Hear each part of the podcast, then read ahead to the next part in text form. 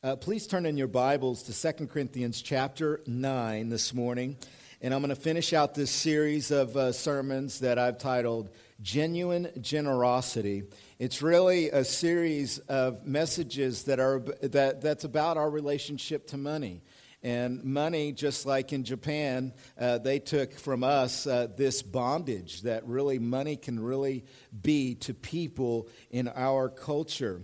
And I don't know about you, I struggle in one of three ways, sometimes all three ways at the same time, but one of three ways that you probably struggle, just like I struggle uh, in our American culture. The first way I struggle in my relationship with money is in, in terms of stinginess. Sometimes I struggle in being stingy uh, maybe in an ungodly way, overly frugal. And the reason why we get stingy with money or we become uh, overly frugal with our money when we have it is typically because of anxiety. We worry about the future. You know, anxiety is thinking about the future and freaking out about it. And so sometimes, for, because of anxiety, we, we kind of hoard up our money. We kind of kind of put enough away so that we can make sure that, that there'll be no problem for us in, in the future.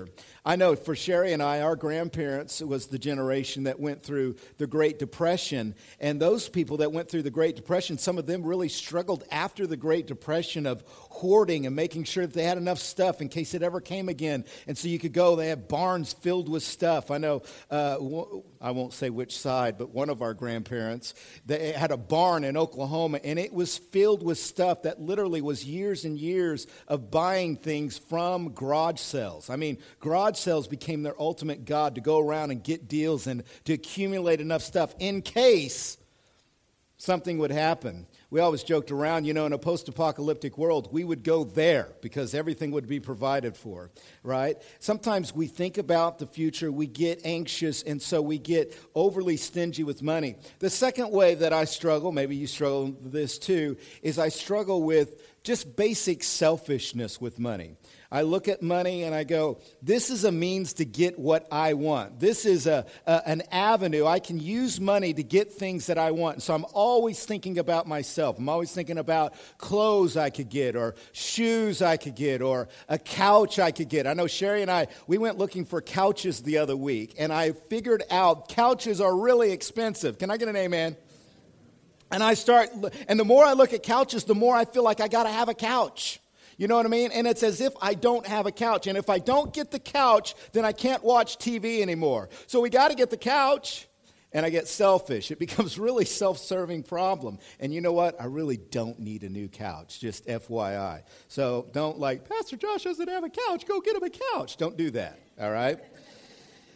Sometimes stinginess, sometimes selfishness. Another thing, another problem, a real struggle even for us Americans with money, is a stu- superstitious problem with money. If I do what God wants me to do, if I give to this, if I give religiously, then God will give me what I want. It becomes kind of this voodoo material that uh, I'll do. I'll do exactly what the Bible tells me, and then I know God will give me the couch. So if I give this, then I'll get this, and I, maybe I'll get a Rolex watch or a Cadillac will fall from the sky. You know what I mean? And you start you start thinking in terms like TV preachers and his wife has the big eyelashes and, you know, you know, and say he's got the sweet daddy hair. Anyways, superstitious. We Americans, we get into some, it's literally, I mean, some, some Americans go to church so that God will favor them financially, materially. Cause and effect relationship with God. If I go to church, if I do this, then I'll get what I want. That's a superstitious relationship with money, and it's not good. And so the question is how can I overcome some of these struggling relationships that I have with money? I mean, really, what can I do uh, so that I'm not uh, stingy, so that I'm not selfish, so that I'm not superstitious with money? What, what is it that the Bible really calls me to walk in so that I can overcome some of these bondages? And Paul tells us in these two chapters, 2 Corinthians 8 and 9, the secret of overcoming the bondage of, of money being God money being master, uh, being stingy, uh, selfish, or superstitious. And in 2 Corinthians chapter 9, in particular, he answers three questions for us that will help us to be genuinely generous, all right? And the three questions are these. Number one, he tells us why we should be generous. And if you know the right motivation or the right motives for being generous, you will overcome false relationships with money that you might have. The second question that he, he answers for us is how to be a genuinely generous person. How do I do that? How do I walk in that? And then finally, he answers for us an important question how much is generous? How much generosity is genuinely generous? How much? So, why, how, and how much? The first question we want to answer today is why should I be generous? What are the right motives for being generous as a person? And let me read some of God's word and pray that uh, God really blesses us with it. 2 Corinthians chapter 9 verse 1. Paul tells this to the Christians in Corinth. He says, Now it is superfluous for me to write to you about the ministry for the saints, for I know your readiness, of which I boast about you to the people of Macedonia, saying that Achaia has been ready since last year, and your zeal has stirred up most of them.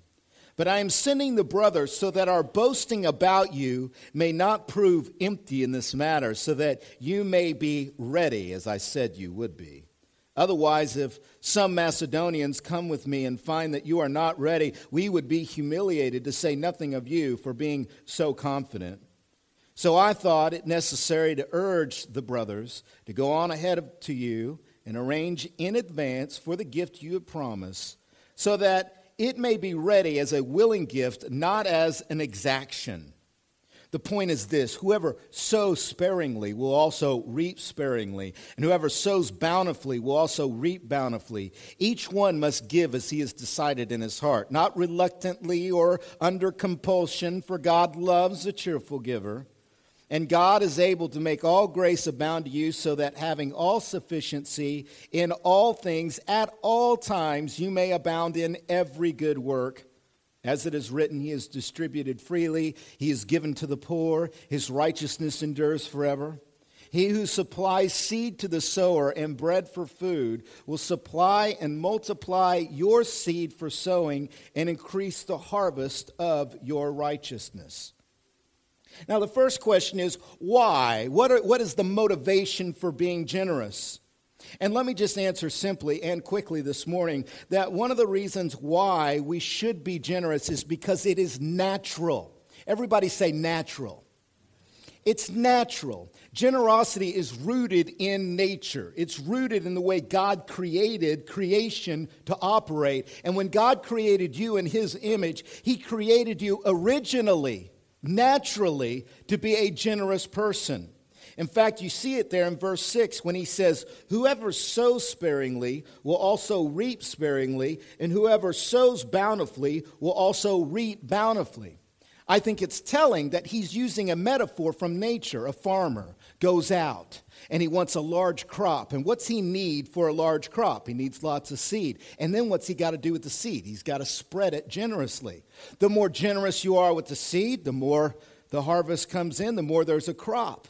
You see, Paul is comparing generosity to something that's rooted in nature. Jesus did the same thing. Now, we don't have enough time to go there, but in Matthew chapter 6, when Jesus talked about our relationship to money, he said, he, he started pointing to nature, he started pointing to creation things. He, he kept saying, like, look at the lilies of the field, you know. Uh, look, at, look at how they're provided for. Look at how everything in nature just works out that way. Oftentimes, uh, being something that God wants us to be is no more complicated than the idea that God wants us to operate the way He made us to be. And the way you and I were made to be in a happy, satisfied state is not by taking, but by giving. That's the way He made us. Jesus said in the book of Acts, it's more blessed to give than it is to receive. Can I get an amen? Isn't that a great thing? And you know what the word blessed means? Means to be happy. People who give are happier than people who take. People who are generous are happier and more satisfied than those who take. That's just the way it is. And that's because it's rooted in nature. God created us.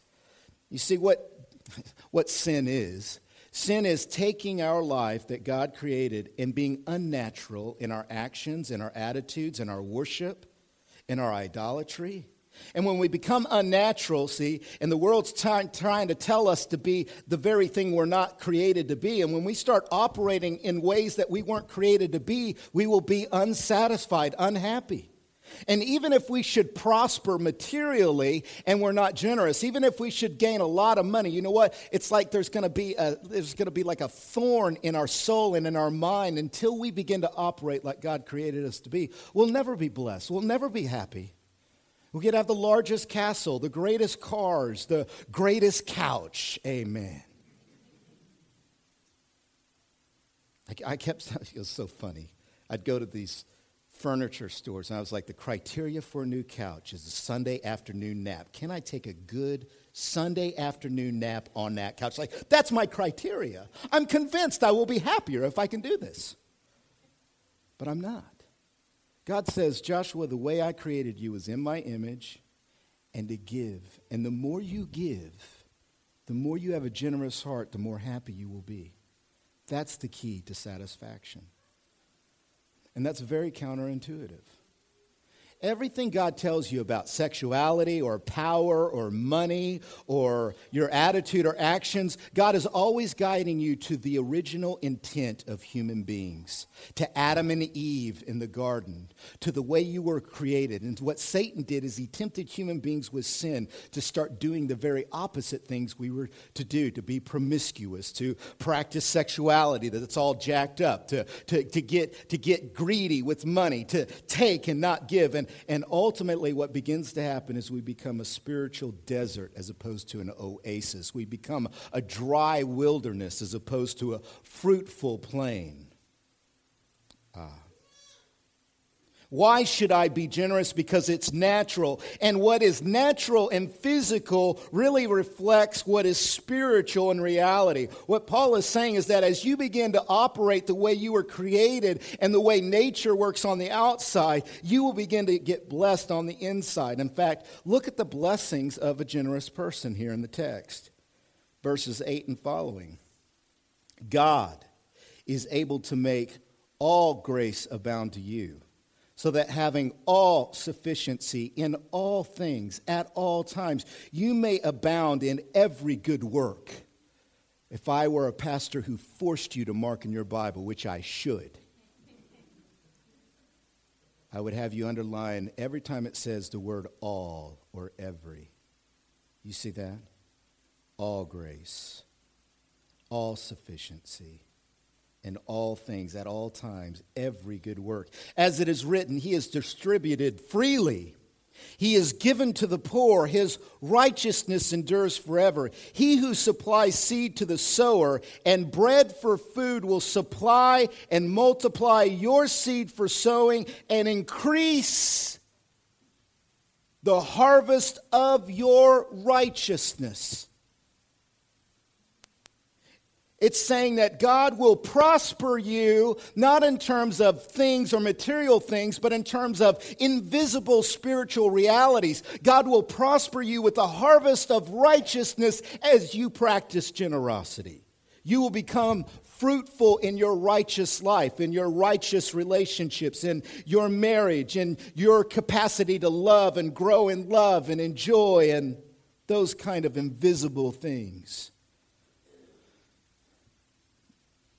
I'm not saying that giving money justifies us before God, for justification comes by faith alone in Jesus Christ. That the only way we're made right with God is not what we give, but what we receive from Him. And what we receive from Him for salvation is the fact that Jesus died for us and defeated death, so that those who believe in Him, even though they die, they will not die, they will live forever and ever with God.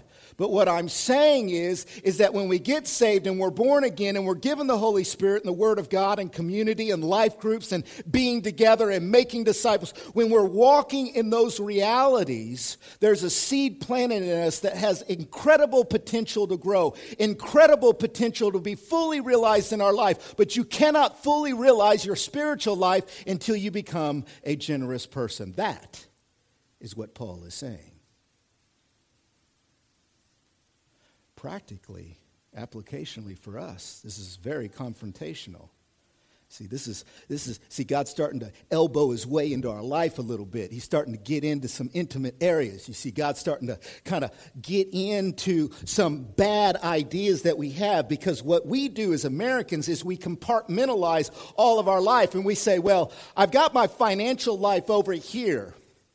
And whatever your financial life, maybe it has some shame in it, maybe, maybe it has some some greed in it. Maybe it has, I know I've got issues in my financial life, and I take it over in the corner and I bring it over here and I say, This is completely different than my spiritual life. My financial life is one thing, preacher, but that's completely different than my religious life. My religious life and my spiritual life is completely different than that. I can be really spiritual and not be real financial. I can be real spiritual and not really have to worry about my economic life and what God thinks of that. And you know what Paul is saying? You can't do that. Until you put your economic life into the hands of God, you will not grow spiritually. Until you put your attitude about money into the hands of God and finally surrender to God and what He says about money, you cannot grow spiritually.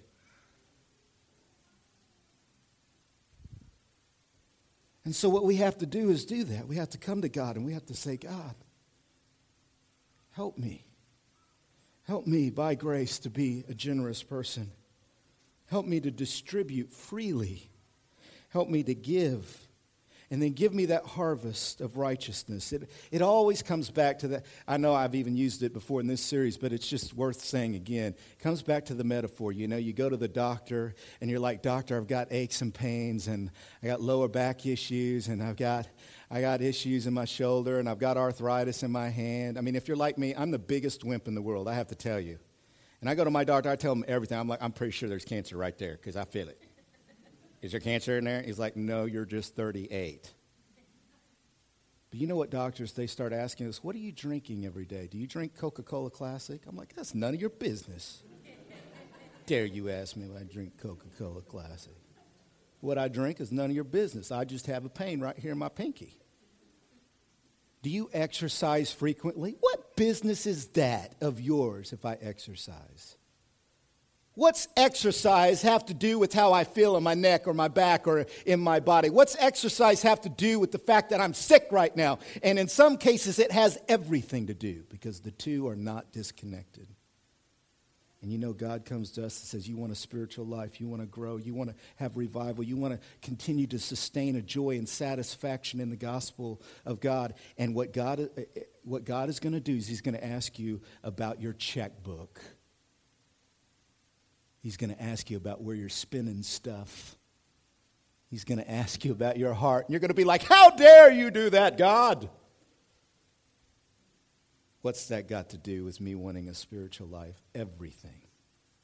A whole harvest of righteousness is at stake based on our ability to be generous.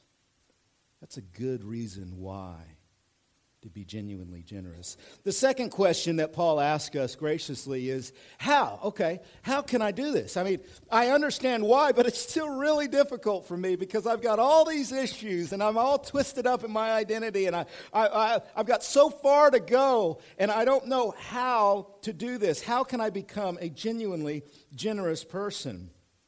The Apostle Paul is amazingly practical on this very point.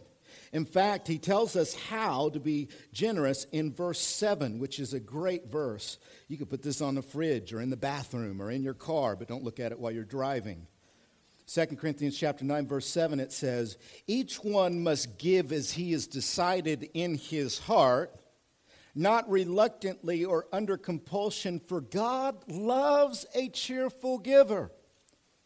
We ask ourselves the question how can I be a generous person? And Paul tells us, under inspiration of the Holy Spirit, he says, be a cheerful giver, do it cheerfully. Then we ask ourselves, well, how do you do that? That's like stressful for me. When I was growing up and the, and the preacher get up and he'd call for the offering, I went to a Methodist church where they had the hip hop uh, uh, chairs up there, you know and like the posse would walk up there in their robes and they'd all sit there and you just like these people are like connected to god just based on that robe and he'd get up and he'd be like beloved He always sounded like he just swallowed a communion rail. Beloved, we will now take up our offering. And God loves a cheerful giver. And you're like, I am now stressed. Because the paid is going to pass, and I'm going to put in my, like, you know, my $10. And the question is, am I going to do this cheerfully? Or am I going to be uncheerful about it and, like, be really bummed out about losing $10? How can we walk through this? And, and Paul tells us how we can be a cheerful giver. In fact, he says in verse 7 that we should give as we have decided. Everybody say decided. Decided in his heart. In other words, there's a pre planned giving plan. You could even jump back up to verse 3 in chapter 9. Let me read that to you. He says, but I am sending the brothers so that our boasting about you may not be uh, proved empty in this manner, so that you may be ready. Everybody underline ready. Go to verse 5. So I thought it necessary to urge the brothers to go on ahead to you and arrange in advance for the gift you promised so that it may be ready. Everybody underline ready when you take these ideas, Paul is saying, be ready, be ready, have a plan, decide in your heart beforehand what you're going to give, and then based on that plan, you can be a cheerful giver. How do we become cheerful givers? You have a plan. You plan your giving, you plan it. Cheerful giving does not come through compulsion, like knee jerk reaction, like, oh no, like suddenly I've got to give because now they're suddenly asking, and I, I, you know, the plate is coming, I got to find $20. Well, nobody's happy doing that. The way to be a cheerful giver is to have a plan. How practical is that? You know what Paul is saying? Paul is saying, have a budget. Budget your money have a family budget. You sit down and you have a plan. And in that plan, you, you itemize all the categories that you've got to pay for. You count how much money God gives you every month, every week, every year. And you budget that money according to those categories. And what you do is you plan generosity in that budget. You see, God is okay with you planning generosity. And at the top of your budget, top line item, is your generous gift that you're going to give to ministries, to your church, whatever you decide. You pray about it. If you're a couple, you sit down with your wife or your husband and you plan it. If you're a single adult, you sit down with the Holy Spirit. Even if you're a couple, sit down with the Holy Spirit. Amen. And you say, This is what we're going to do we are going to give this much of our income away happily. This is our plan. And then when we give that money away, then we're going to pay our mortgage, then we're going to pay for our groceries, then we're going to pay for our thing. And when you have a plan, you will be a cheerful giver because, hey, I've got a plan. The plates pass by. Hey, I know exactly what I'm going to give when they pass that plate. Hey, I know exactly what I'm going to give when the missionaries need money. Hey, I know exactly what's going to happen here. I've got a plan. God doesn't want us to be guilty, to like suddenly go, oh my gosh, oh my gosh, they're suddenly throwing. God wants us to have, I don't know what that was, I'm sorry. God wants us to have a plan. And do you know, in our culture and in our society, you have to have a plan. Because everybody's asking you for your money, and it's all very compelling. And if you don't have a plan and a budget, you will freely, compulsively buy, compulsively spend, even sometimes compulsively be generous. I have not been to a grocery store in the last six months where they have not asked me for a dollar for the sick children of the world. How about you? Have you? Everybody's like, it's like, yes, that will be $49 and 50 cents. Would you like to donate a dollar for the poor children of the world? And I have to look at these people and go, no! And I feel like a jerk. But you know what? I got a plan. Do you? And my plan just doesn't involve a dollar donation to the poor children of the world. Now, maybe I should work in the poor children of the world. Can I get amen? like, maybe I should work that in. Like, I'll work in $10 a month to the grocery store for the poor children of the world. But as of right now, I must repent. I don't have that plan, so I don't give, because that would be compulsive. And see, our society works on compulsion, make you feel guilty. They show you a picture of the poor children. They show you pictures of the three legged dog that needs the special procedure for the extra leg so that it can walk again. And you see the commercial and they, they take credit cards. Amen. Of course they take credit cards. And you're like, I better give to the dog. I got to give the dollars at 16% interest. You know what I'm saying? That doesn't create cheerfulness, that creates a lot of regret. How do I become a cheerful giver? I have a plan, I have a budget. Now with you know you can get online and get all these cool tools. You can get apps and you know app in on your phone your budget. There's so many tools to create a great budget that itemizes everything. I mean, take advantage of the modern technology and budget and then work the plan and pray over it. Get accountability if you have to. You got a spending problem? I've had that before. You get accountability. Maybe one of you, if you're married, one of you is really good with sticking to the budget and the other one's not. You know who's not good with keeping with the budget in my household? Pastor Josh. So I give it to Sherry. And Sherry's very disciplined and wonderful and good, and I am bad. Anyways, cheerful Giving comes because you've decided, you've planned. The final question is how much? I mean, what is generous giving? How, what, what's the measuring line, the, the measuring rod of generosity? I mean, when we ask, when, when we come to God and we say, God, you give us all the, all, the, all the answers for life principally in the Bible. That's what we believe at Crosspoint. You tell us everything we need to know about God and human beings, principally through the Old and New Testaments. And when I come to the Bible and I say, God, what is the measure of generosity? Do you have an answer? And I believe God does. I believe that God is revealed from Genesis to Revelation. Let me answer this question in three ways. The first question is through a percentage. I believe in the biblical tithe. Now, the word tithe means 10%.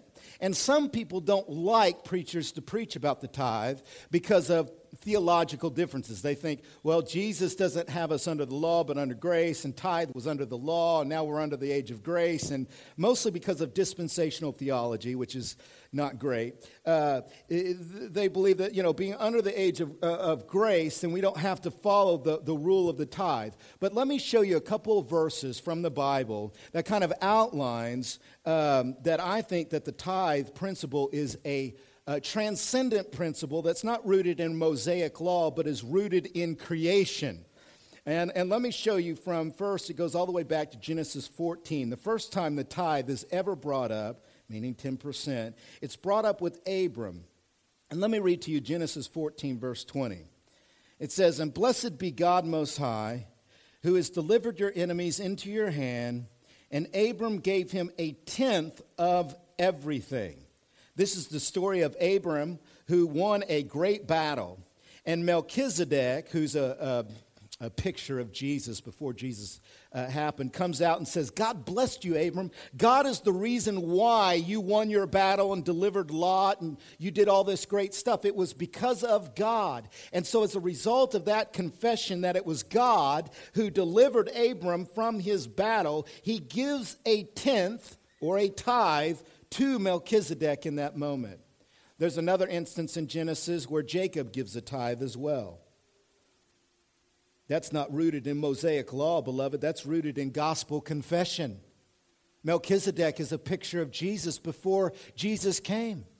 Jesus came and delivered us from the ultimate war, the war of God's wrath, the war of the penalty of our sin. Jesus died for us and rose again on the third day. And by faith alone, we have overcome every principality and power. Every evil force has been overcome in the name of Jesus Christ. And Jesus comes to us and says, It was I who delivered you.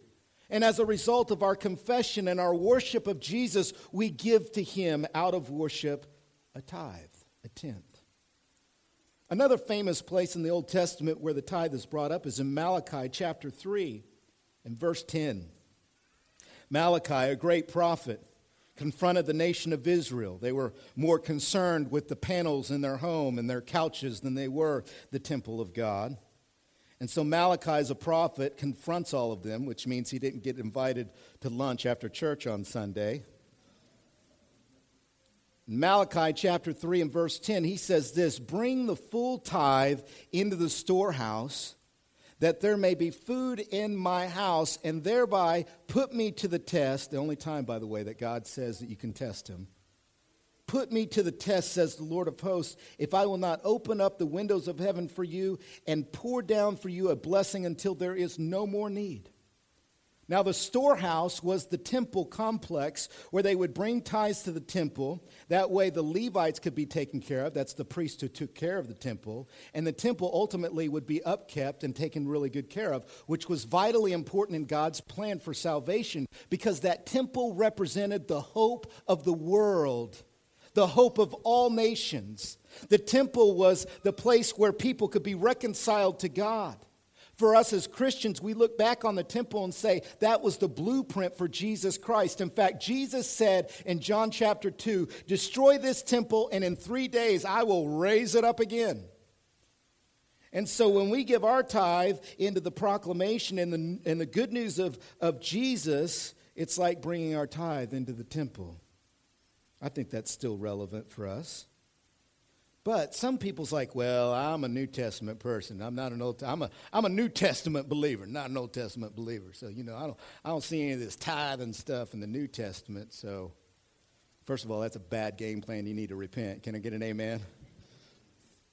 But Jesus did bring up the tithe. In fact, he brought up the tithe in Matthew chapter 23, verse 23. This is my last example.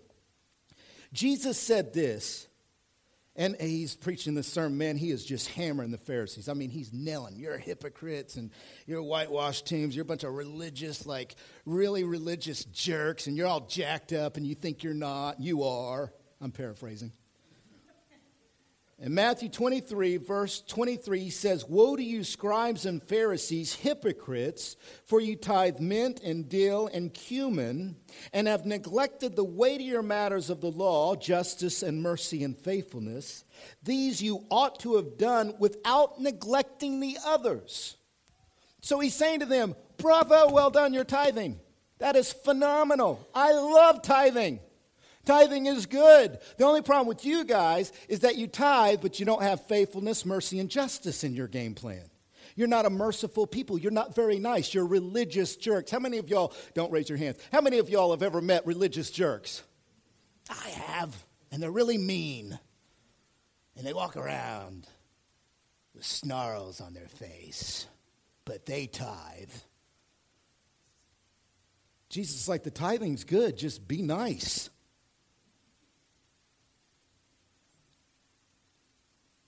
You see, I believe that the tithe still applies to new covenant believers. I believe it's a great baseline 10%. Now, let me give, though, my dispensational friends some grace. And let me just give them the benefit. Let's say they're right and I'm wrong, and that we're really not under the law of tithe anymore, but in Jesus we're under grace, no longer under law, and tithing is like an Old Testament thing, not a New Testament thing. So let's talk in that term. Let's talk in terms of the age of grace. Do you really think that the age of grace would lead us to give less than a tenth? Do you think that grace could possibly lead us to be less than that measuring line? I don't think so. Grace of God comes into my life to make me something that I wasn't before. Grace comes into my life to transform me. Grace in my life, if anything, doesn't just lead me to give 10%, but I bet you for most of us, grace is leading us to give even more than 10%.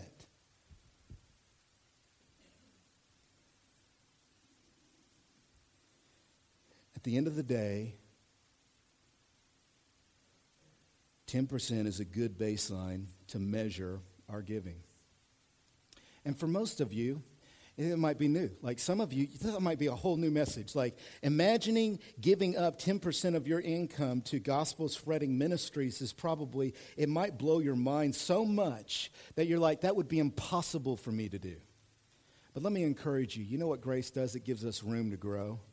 And you know what you can do with your budget? You can plan growing up to 10% if that's what you need to do.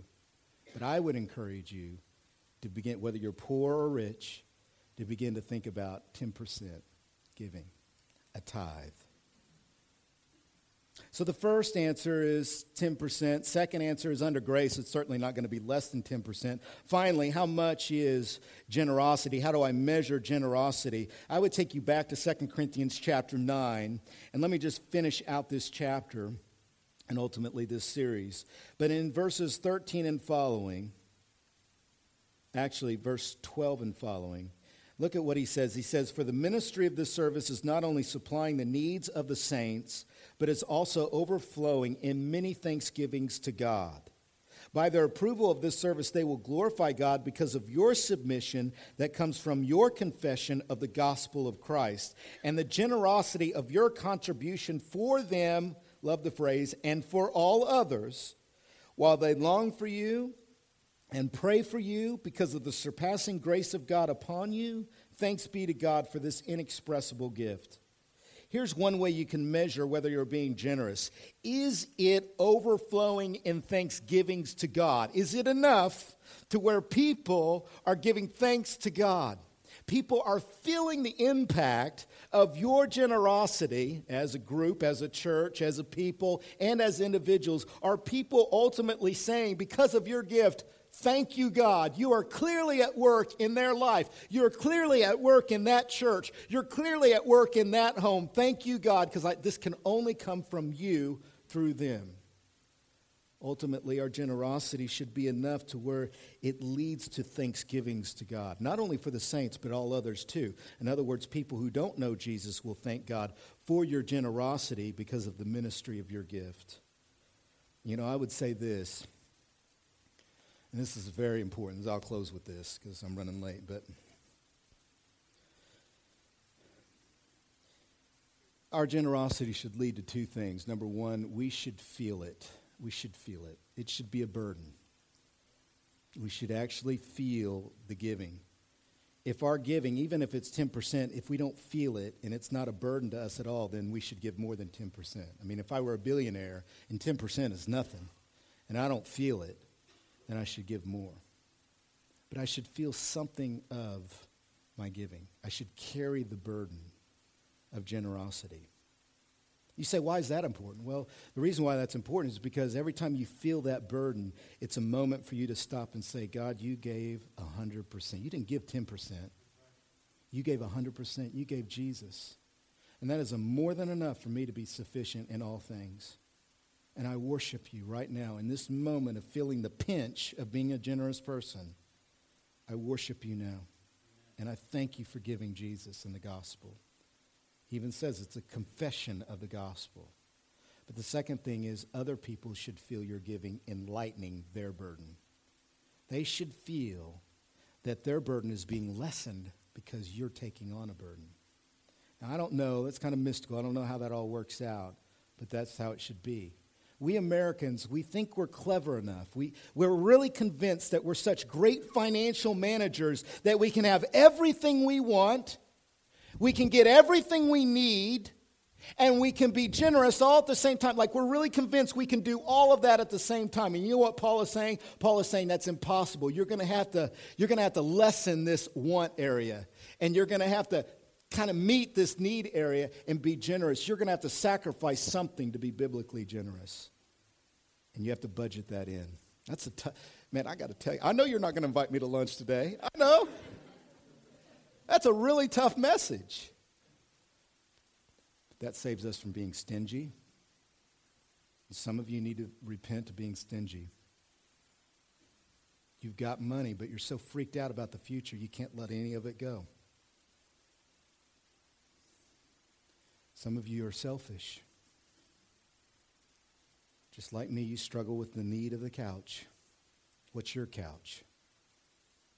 And you might have to, in order to have a generous game plan and a budget in a godly way, you might have to let go of the, of the dream of the couch. Others of you, you're superstitious, and this is not about being right with God. Do you know you're right with God because of what Jesus did for you? You're right not because of what you give, but what you receive from God. It's by grace we're saved. So stop being superstitious. God's not going to give you anything special because you give. He's only going to remind you of the good news of what He's already given in Jesus, which is more than enough. May God bless us because you know what? If we can put our economic life into the hands of God, we will be blessed, man. We will be happier people. And we will be freed from this American God of money and possessions and materialism. The growing sea that we're swimming and drowning in will be let go of. Let's pray. God, we thank you for um, your word.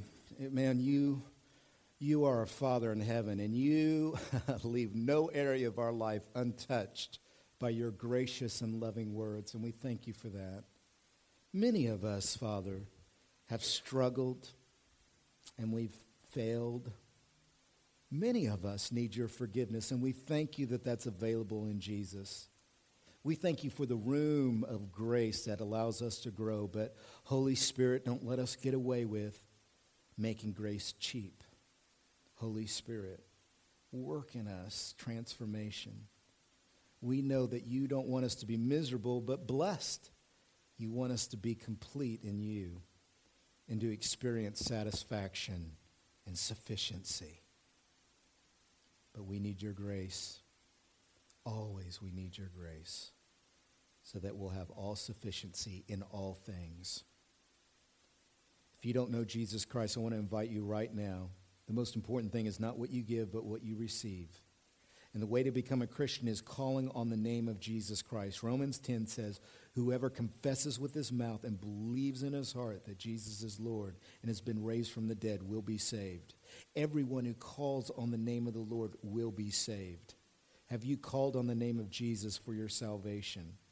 That's something that no priest or pastor or denomination or non denominational church can give to you. That's something that only Jesus can give to you. So go to Jesus personally and say, I am a sinner. Come into my life. Forgive me of my sins. Become a believer. Let me know that you're becoming a believer. And get baptized at our next bap- baptism service. Get a part of a life group and be discipled. Grow in your faith. God, we give you our church. You are the Lord of our church. You, Jesus, are the chief shepherd. So shepherd us and lead and guide us. In Jesus' name, amen. Well, God bless you. I'll see you next week.